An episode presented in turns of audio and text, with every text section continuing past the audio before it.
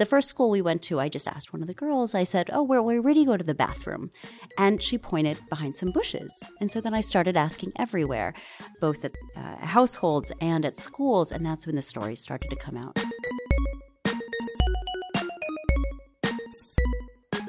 Without access to a bathroom, what would your school days have been like? It may seem like a strange question, but in much of the developing world, it's a serious issue. Today, on Radio Harris, we're joined by the newest member of the Chicago Harris faculty, Assistant Professor Anjali Adukia. Professor Adukia, thank you for joining me. Great to be here. Her research tries to understand the factors that influence educational decisions and how to improve child outcomes in education and health.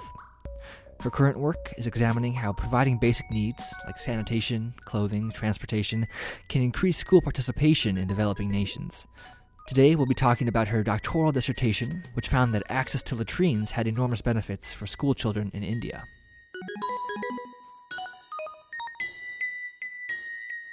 So, you just got back from presenting your paper at the APPAM conference, that's the Association for Public Policy Analysis and Management, where you received the prestigious award for Best Dissertation of 2014. Congratulations. Thank you. It's a great honor.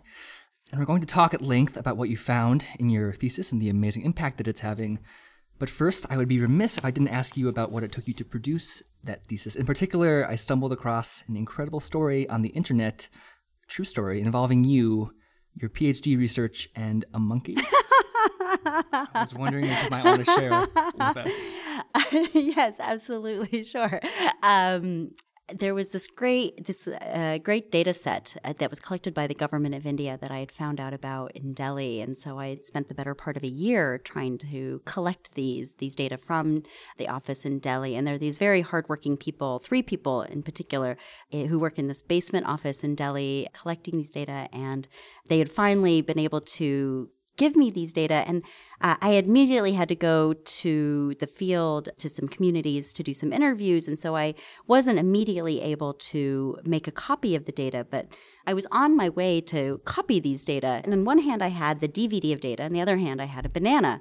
And it was in Ahmedabad, and suddenly this monkey rolled up and grabbed the DVD out of my hand and just took off. And I lost all composure. I just started running after that monkey, saying extremely colorful language, uh, and um, and I don't know what came over me, but I suddenly just kind of stopped and realized that I had this an object in my other hand, and I just kind of chucked the banana at this monkey and whatever divine powers around that day, somehow I hit the monkey in the back of the head. And uh, I apologized to that monkey for any harm I caused it, but it didn't seem to be bothered. But it dropped the DVD and kind of looked around and you know, grabbed the banana, thankfully, and ran off. But you know, it could have been really dangerous. This monkey could have come after me, but thankfully, uh, my my data were were safe. And I, to this day, I actually have kept the jewel box that has a big crack from it from so, the monkey. From the monkey. a heroic rescue and for a heroic cause uh, because the data um, ended up being pretty important to your extremely. no i mean that was the uh, the yeah the foundation behind my my my findings. And your thesis was called the role of basic needs in educational decisions. Uh, so essentially you wanted to find out uh, what happens when latrines and sex specific latrines in particular were introduced to indian schools. Um, it's a very specific policy issue. What got you interested in the role of sanitation facilities in the first place? So, uh, before graduate school, I spent a little over a year living in Ahmedabad, actually, in near some slum areas and in some village areas, uh, and I spent a lot of time at the Gandhi ashram. And you know, Mahatma Gandhi really cared about sanitation and believed that it, you know, had the power to transform a nation in terms of hygiene, in terms of self-respect. And so, I kind of had an eye towards toilets in some ways, and that's when I first got introduced to this idea that sanitation mattered you know, fast forward a couple of years and I'm doing my doctoral program and I was doing some field work for an education microfinance project and I was visiting a number of schools. And so, you know, the first school we went to, I just asked one of the girls, I said, Oh, where, where, where do you go to the bathroom? And she pointed behind some bushes. And so then I started asking everywhere everywhere that I went, both at uh, uh, households and at schools. And that's when the stories started to come out. You know, one girl would point behind some bushes and say, Oh, you know, Jyoti used to go behind there, but the boys came and did bad things to her, and so she can no longer come to school. And, you know, I'm so scared that that could happen to me that I don't eat or drink. Sometimes I feel faint or dizzy or can't concentrate in class, but, you know, it's certainly better than the alternative. Or, you know, during a household interview, a 12 year old girl talking about the wonders of education. And I say, Well, look, you know, it's during the school day. Why aren't you at school? And she would reply, Oh, well, you know, I had to miss school a few days each month because of my period. And I missed my exams. They wouldn't let me retake them. And so I failed out. And so you would hear these stories again and again. And so I started thinking, Wow, you know, when we're thinking about increasing educational attainment or improving child outcomes, there could be something as fundamental as just not having access to privacy and therefore safe space to, you know, relieve yourself. And beyond that, I mean, sanitation, you know, could provide great health impacts such that, you know, if it's decreasing soil pollution or groundwater contamination, then, you know, you're not going to have issues that such as diarrhea or eye trachoma or whatever, that many of the mm-hmm. issues that these communities face, thus leading to negative impacts on education. Mm-hmm. And you found this was prevalent. This was the status quo across so India. over half of Indian schools don't have any kind of access to sanitation facilities. And this was in 2002. And, you know, this statistic has really persisted in many ways, despite many latrine construction initiatives, such that now, actually, just recently during Indian Independence Day in August, Prime Minister Narendra Modi made a commitment saying, you know, every school in India should have separate latrines for boys and girls by the end of the year.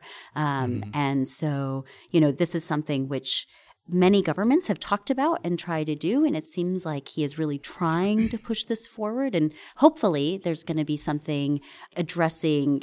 Be, you know, going beyond construction and thinking about maintenance and latrine use. How do you really change behavior such right. that you know children and families think this is an important thing? You know, one thing, a, a natural question is, you know, gee, if if we believe sanitation uh, is so important, why don't all schools have it? You know, people are intelligent beings. And so, you know, if they really think it was important, they would do it. And Mariel Snell from the International Rescue Committee, she calls it innocent ignorance.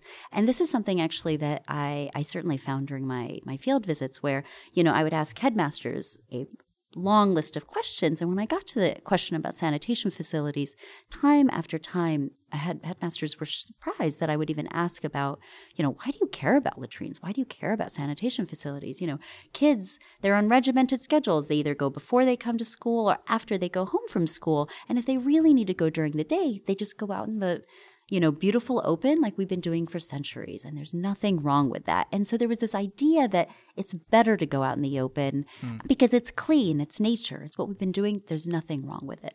Mm-hmm. So in India, how is sanitation generally thought to figure in to education? Um, so, to give you a sense of the underlying problem, one in five children of upper primary school age remain out of school in the world. And this problem is especially stark in India, which is home to 25% of the out of school children in the world. And wow. girls in developing countries are disproportionately affected, with a quarter of them not completing primary school. Now, um, in dealing with issues of gender inequality, some academics and policymakers have focused on the idea that menstruation creates an obstacle to female schooling, thus contributing to high dropout rates among pubescent age girls. I call this the menstruation hypothesis, and this belief has motivated efforts to provide sex specific sanitation in schools with the idea that it can improve the school environment for a girl during her menstrual period each month. Now, um, you know, an overly narrow focus on a girl's few menstrual days might obscure the larger everyday issues of health, privacy, and safety that both girls and boys may face. So, in this study, I was interested in understanding how improving the health, privacy, and safety of the school environment through sanitation could influence the educational decisions of children across different ages. Mm-hmm. And specifically, uh, my main analysis examined how school latrine construction impacted student outcomes. So, using this a change in um, change in national Indian policy and new annual administrative data on 140,000 Indian schools, the data that I talked about earlier that was rescued from that monkey, uh, um, I actually found that school latrine construction increased school enrollment and the number of students who passed state board exams. And these effects actually persisted three years after construction, despite the fact that the impact of many education interventions uh, fade quickly over time. Hmm. So tell me more about this program that you looked at. Why were these latrines suddenly being built? A large amount of resources have been devoted towards the school, construction of school latrines in India through a national initiative called the School Sanitation and Hygiene Education Program. Mm-hmm. And what brought that about? So, what brought that about initially was that in uh, in 1999, the government of India really wanted to eradicate open defecation, and uh, one way that they identified that they could do so was to involve schools and encourage them to provide school sanitation facilities. Mm-hmm. And this initiative was really bolstered by the Millennium Development Goals, in which it was suggested that school sanitation could actually help them achieve four of their goals: increasing school participation, increasing um, you know, gender equality, you know, generally and especially in education, combating disease and ensuring environmental sustainability through the containment of waste. Okay. Um, and then in 2003, you know, until 2003, they actually didn't provide many resources to actually pro- to construct these latrines. So then in 2003, they provided full funding to schools, which then you actually see this very large jump where, you know, each year 70,000 schools were constructing latrines. And this was actually done by the Ministry of Drinking Water and Sanitation, not by education officials. And so there was no trade off between, oh, you know, you either get a sanitation facility or you get a chalkboard. Uh, it was really a sanitation mm-hmm. initiative. Um, and the only kinds of resources that the ministry had at its disposal were either water or sanitation related. Mm-hmm. So you mentioned there was a significant net increase in enrollment and these other things, which is which is big but you also found that the outcomes are a little different for students of different ages and of different sexes. So, talk to me about how you broke that down. Right. So I find that the construction of school latrines increases enrollment and lowers dropout for all students. I find that girls generally benefit more than boys from the construction of school latrines.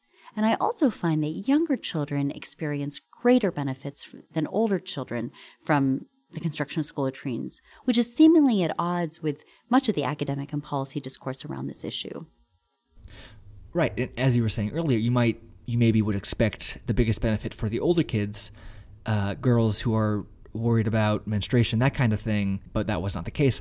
So, uh, were you able to parse out why you're seeing this sort of counterintuitive finding? So, to try to understand the mechanisms underlying these impacts, it's useful to consider latrine type. So, some schools received resources to build unisex latrines, which are shared between boys and girls, and some schools received resources to build separate sex specific latrines, so separate facilities for boys and girls. Now, these estimates are naturally going to be more suggestive because of selection bias concerns as to which schools received latrines of different types. Now, what I find is that unisex latrines are relatively sufficient for younger children, with relatively smaller additional gains from the construction of sex specific latrines, which implies that any impacts reflect large effects from child health. However, at older ages, latrine type seems to matter greatly. Pubescent age girls respond very little from the construction of unisex latrines, but they benefit substantially from the construction of separate sex specific latrines, which suggests that their decisions may be driven by privacy and safety concerns and and one other thing just on that is that understanding these differential impacts is not only useful in illustrating potential mechanisms, but it's also of practical importance in deciding where to direct scarce resources. Right. So, you know, it's it's important to understand when a unisex latrine is sufficient and when separate sex specific latrines are necessary. So, you also looked at this from the teacher's angle, right? Uh, what kind of effects did you find latrines are having on the teachers? Work by various uh, academics indicates that one reason why female teachers may be absent from school is due to the absence of sanitation facilities. So, teacher absence rates in India can be up to 30%, um, where they don't even show up 30% of the time teacher absence is a really big issue because being a teacher in India, uh, if you're a government teacher, you are guaranteed your job. So you don't have to show up and you still get paid. And so hmm. just inducing them to come to school is a really big deal. And the ratio, the gender ratio among the teaching staff is two to one men to women. And so when parents of pubescent age women especially think about sending their daughters to school and think is this a safe environment for my daughter? If they believe that it's a male authority figure they may be more concerned about their daughter's safety because of concerns of harassment. And um, what's the mechanism by which this is keeping teachers on board? So you if you imagine that privacy begins to matter the most once puberty hits well it doesn't stop at pubescent age girls. You know, it also matters for older women as well. And so if a school doesn't have sanitation facilities, then you as a female teacher may be less and more, you know, less inclined to actually work mm-hmm. at that school or to even show up for work every day. So, you know, the fact that I find that there was an increase in the share of female teachers at a school after the construction of latrines at that school on average, you know, implies that teachers do care, female teachers do care about this amenity. And so to test that assumption that, oh, well, you know, maybe there were other things that were going on, I actually do a placebo test where I see whether or not teachers of different castes seem to be increasing their share. Because ex ante, I couldn't think of a reason why someone from one caste over the other would care more about sanitation facilities. And mm. I actually find no impacts uh, on any particular caste. But it's only for women uh, teachers mm. that you actually an increase, which you know could imply. I mean, the increase in the share of female teachers could have potential benefits for female students as well, mm-hmm. because it could serve as a signal for parents that this is a safer place for my daughter.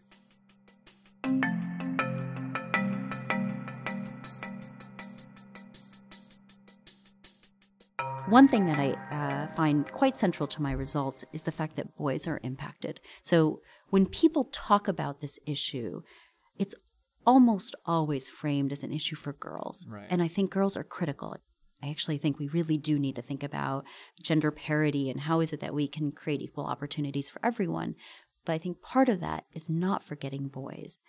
You know, one pushback that some people have, um, or one criticism that people have sometimes counter me with is they say, why would boys ever be impacted by sanitation? Right. And in the child psychology literature, uh, you actually find that boys, especially younger boys, are most likely to be the victims of bullying. Um, moreover, during my field interviews, uh, whenever I spoke with boys and asked them about their preferences and you know what influenced their educational decisions or their decisions generally, anytime it came to something that would be a sensitive topic, they switched from talking about themselves to talking about a friend of theirs, to talking about their cousin or mm-hmm. something that they heard about. And so I thought it was very striking to think about, you know, that these are issues that they actually may have been facing themselves, but there is a stigma for boys to talk about that they care about privacy or that they care about safety, especially once they get to puberty. Right, right. So, how do you know if it whether or not it is privacy that matters here, you know, versus health benefits or whatever other factors? So, you know, if you believe that the mechanism through which a latrine is working is through improving child health, so you improve mm-hmm. the school environment and you make it a healthier place to be, then a unisex latrine should have the same benefits from a, as a sex specific latrine. It's simply the containment of waste that matters. Right. But if privacy and safety are central to decision making, then the construction of sex specific latrines should matter, and you shouldn't see any benefit from unisex latrines. And so the fact that unisex latrines matter for them means that something about the containment of waste matters you know, it's simply suggestive evidence of, of the mechanisms because to actually measure privacy and safety is much more difficult. And so these are proxies for, you know, seeing what is their revealed preference, what is it that could influence their decisions. Uh-huh. And to dig a little more into what your findings mean exactly, without getting too, you know, research wonky, uh, can you be reasonably sure that what you're seeing is going to hold up across India or across other developing countries? You know, it's much harder to extrapolate the findings from a small scale study where you only study 12 households. Whereas because I have 140,000 schools across 269 districts in nine states in India, um, you know, I'm able to examine the geographic heterogeneity and my impacts across, you know, regions with very different cultural norms and different income levels. There are relatively low income districts and relatively middle income districts. And I actually find that there's a similar impact of a latrine across all of these districts. So it's not that my findings are only restricted to, a small, to one particular context. You can actually say that the impact of a latrine is similar whether you are very poor, your median income, uh, you could look at gender parity, and you actually can find that you know the impact of latrine is similar whether you have high gender parity or low gender parity, um, as measured by you know the ratio of enrolled girls to boys in a, on average in a district, or the sex ratio um, of women to men.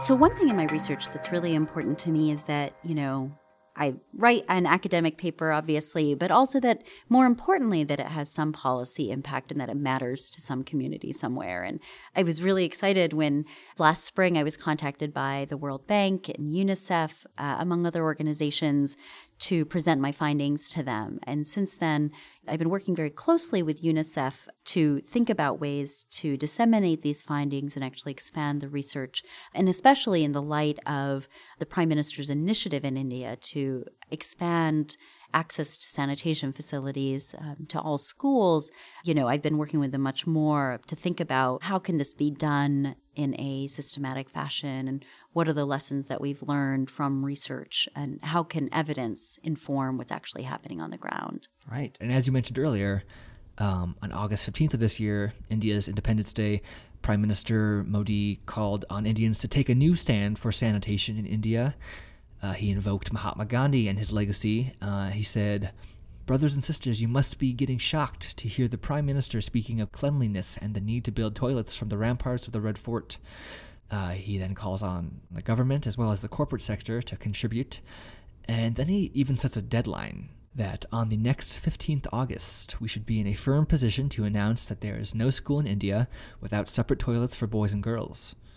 Wh- what do you make of this? I mean, this, this seems like a big step it's an ambitious goal and it's an exciting goal and it's wonderful to have the spotlight on such an important issue such as sanitation. I think sanitation is an understudied, um, underappreciated issue. Uh, you know, 80% of illnesses in the world are due to waterborne sources. Right. And, you know, if we can improve sanitation or increase or improve access to good sanitation everywhere, I think we could solve many health issues, uh, mm. or at mm-hmm. least kind of get to the crux um, of many of these issues. Now, is this one year goal feasible? I, so I think that the one year goal is ambitious. Uh, I'm a bit concerned that you know two years down the road we'll have crumbling buildings or unused facilities, and I think it, or I hope that the prime minister and his team heed calls from the NGO community and academics who are working with them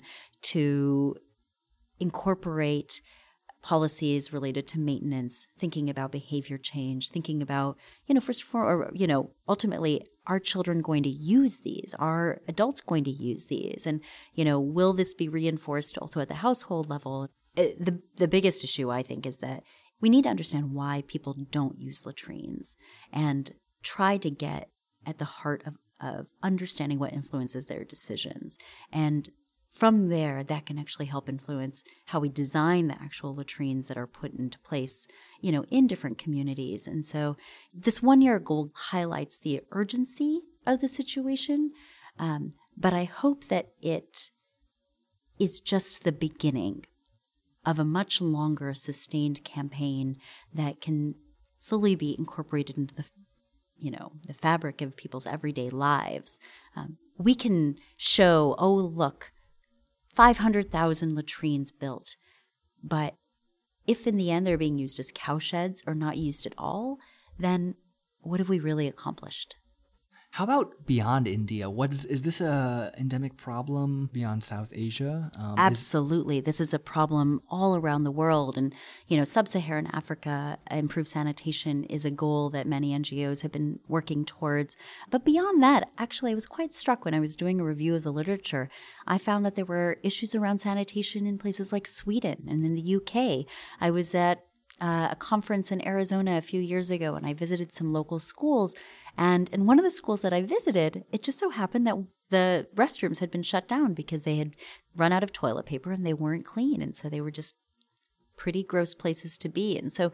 it was striking to me to think that this is not just um, another country's issue. This is something that even here in the US we face. I mean, actually, if you look in the early 1800s, uh, there were many schools that didn't have any kind of sanitation facility not even an outhouse. And so there was a big campaign by the Rockefellers to actually build sanitation facilities. And so, and, you know, um, in various places, like in Massachusetts, uh, they tried to um, think about ways that they could clean the waters and, and improve sanitation, uh, which, you know, some are potentially linking to, um, to increased.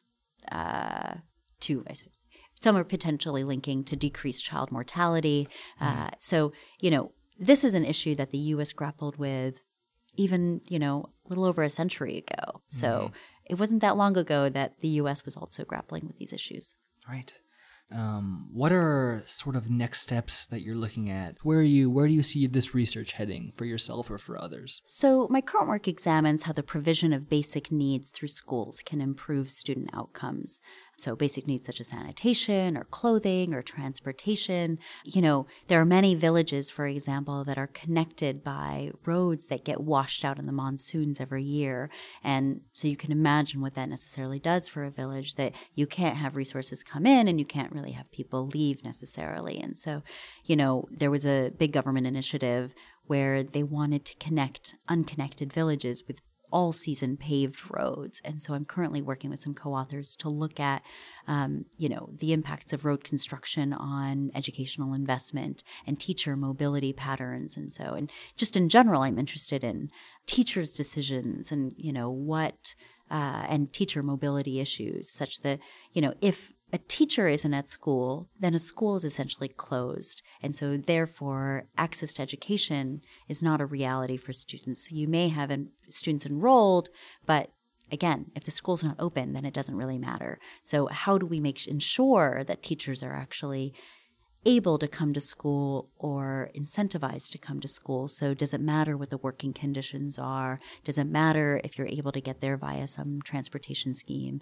Does it matter if there's a big work fair program that might you know induce your spouse to stay in a particular village so therefore you're more likely to show up every day so all this work that you're doing is there anything you've learned about the nuance of doing research in these different places so i don't think that it's different to work in India, in Chicago, in, you know, Kenya. I mean, there are language differences and there are cultural differences, but in the end, people are people. And, you know, we're all driven by fundamental human needs. And in many ways, actually, this idea of fundamental human needs really drives my research. I mean, right. you know, you think about Maslow's hierarchy of needs and what's at the very base of the pyramid, right? It's things like do you have food? Do you have water? Do you have shelter? Do you have security? And until you can think about obtaining these very, very basic needs, you can't think about higher order issues. And so, you know, that's the title of my dissertation the role of basic needs in, uh, in educational decisions and in decisions period if a, if a family can't think about can't think beyond their own immediate needs how can they think about investment outside of the home or outside of the issues that immediately face them so while I use a lot of large data sets in my work to understand the average effects across a large population, I also find it critical that I complement all of my work with qualitative work as well. Right. So visiting the field, actually talking to the constituents who are part of any policy change or any intervention. Um, so, you know, what do students think about it? What do parents think about something? What about teachers? You know, what about the panchayat who is the head of a village? You know, how does this change decisions for the different stakeholders who are involved? And as I mentioned, schools could build sex specific latrines for boys and girls. They could build unisex latrines that were shared between boys and girls. But there was a group of schools that also only built latrines for girls. Hmm. Now, you would expect ex ante that this would have no impact on boys. Why would the construction of a girls only latrine have any impact on boys? And certainly, when you look at the impact on, enro- on educational outcomes for pubescent age boys, you see no impact after the construction of a girls only latrine. But for younger boys, so prepubescent age boys, and when I say prepubescent, I mean first through fifth graders, you actually see that their enrollment increases just as much as if you build a unisex latrine. Mm. And you wonder, well, what's going on here? But that's because when you actually visit a first grade or second grade classroom, teachers say, look, it doesn't matter to me whether a boy or a girl uses the latrine. At that age, privacy is not a central concern. And so boys and girls just go next to each other regardless of the designation of a sanitation facility. And without and without having visited schools myself, I might have thought maybe there was a blip in the data, there's something wrong going on. Right. But it actually makes perfect sense when you actually look at what's happening. And you got that from speaking to the teachers in particular? And observing it and seeing that younger kids were just using it regardless of the designation. Mm-hmm. Even in places with separate sex specific latrines, often you would just see children just piling into any latrine that was available. Huh. I had visited an Anganwadi, which is actually preschool uh, for children, and in some of those places, you actually saw that it was a feature that kids loved to see each other go to the bathroom because a lot of them were being potty trained or they were just learning how to use how to use a toilet, and so it was. Uh, it was kind of a it was a show. So how fun. That's a cool thing to do. I want to do that too. And um, so it just became um, not something which kids were to be ashamed of but more a, a pride that look what i can do. One thing about working with communities is that it's really important to be thoughtful that these are real people too, and that you can't just go in and assume that they're interview subjects. And why aren't you answering my questions? And why aren't you dropping everything to answer the way that I want? I mean, you know, they're living their lives, and, you know, taking the time to actually get to know people will then allow you later on to gain even deeper insights potentially into what's going on because you see what they're doing on a day to day basis. You see the nuanced ways that they make their decisions and and what influences their decisions in particular directions and then therefore what might influence the way that they answer questions. You know i feel like i've learned more from just observing people than just asking them outright.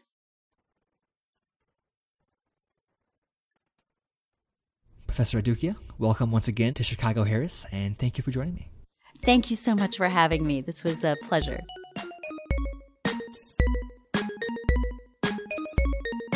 Thanks for tuning in. We are delighted to announce that Radio Harris is now officially on iTunes and Stitcher as well as SoundCloud. To stay up to date on the newest episodes, make sure you subscribe. Let us know what you thought of today's episode on SoundCloud or on Twitter or on Facebook. And, as always, please share with a friend you think might be interested. Today's episode was produced by me, Jake Smith, with music from Christian Bjorklund and A Smile for Timbuktu. Until next time, this is Radio Harris.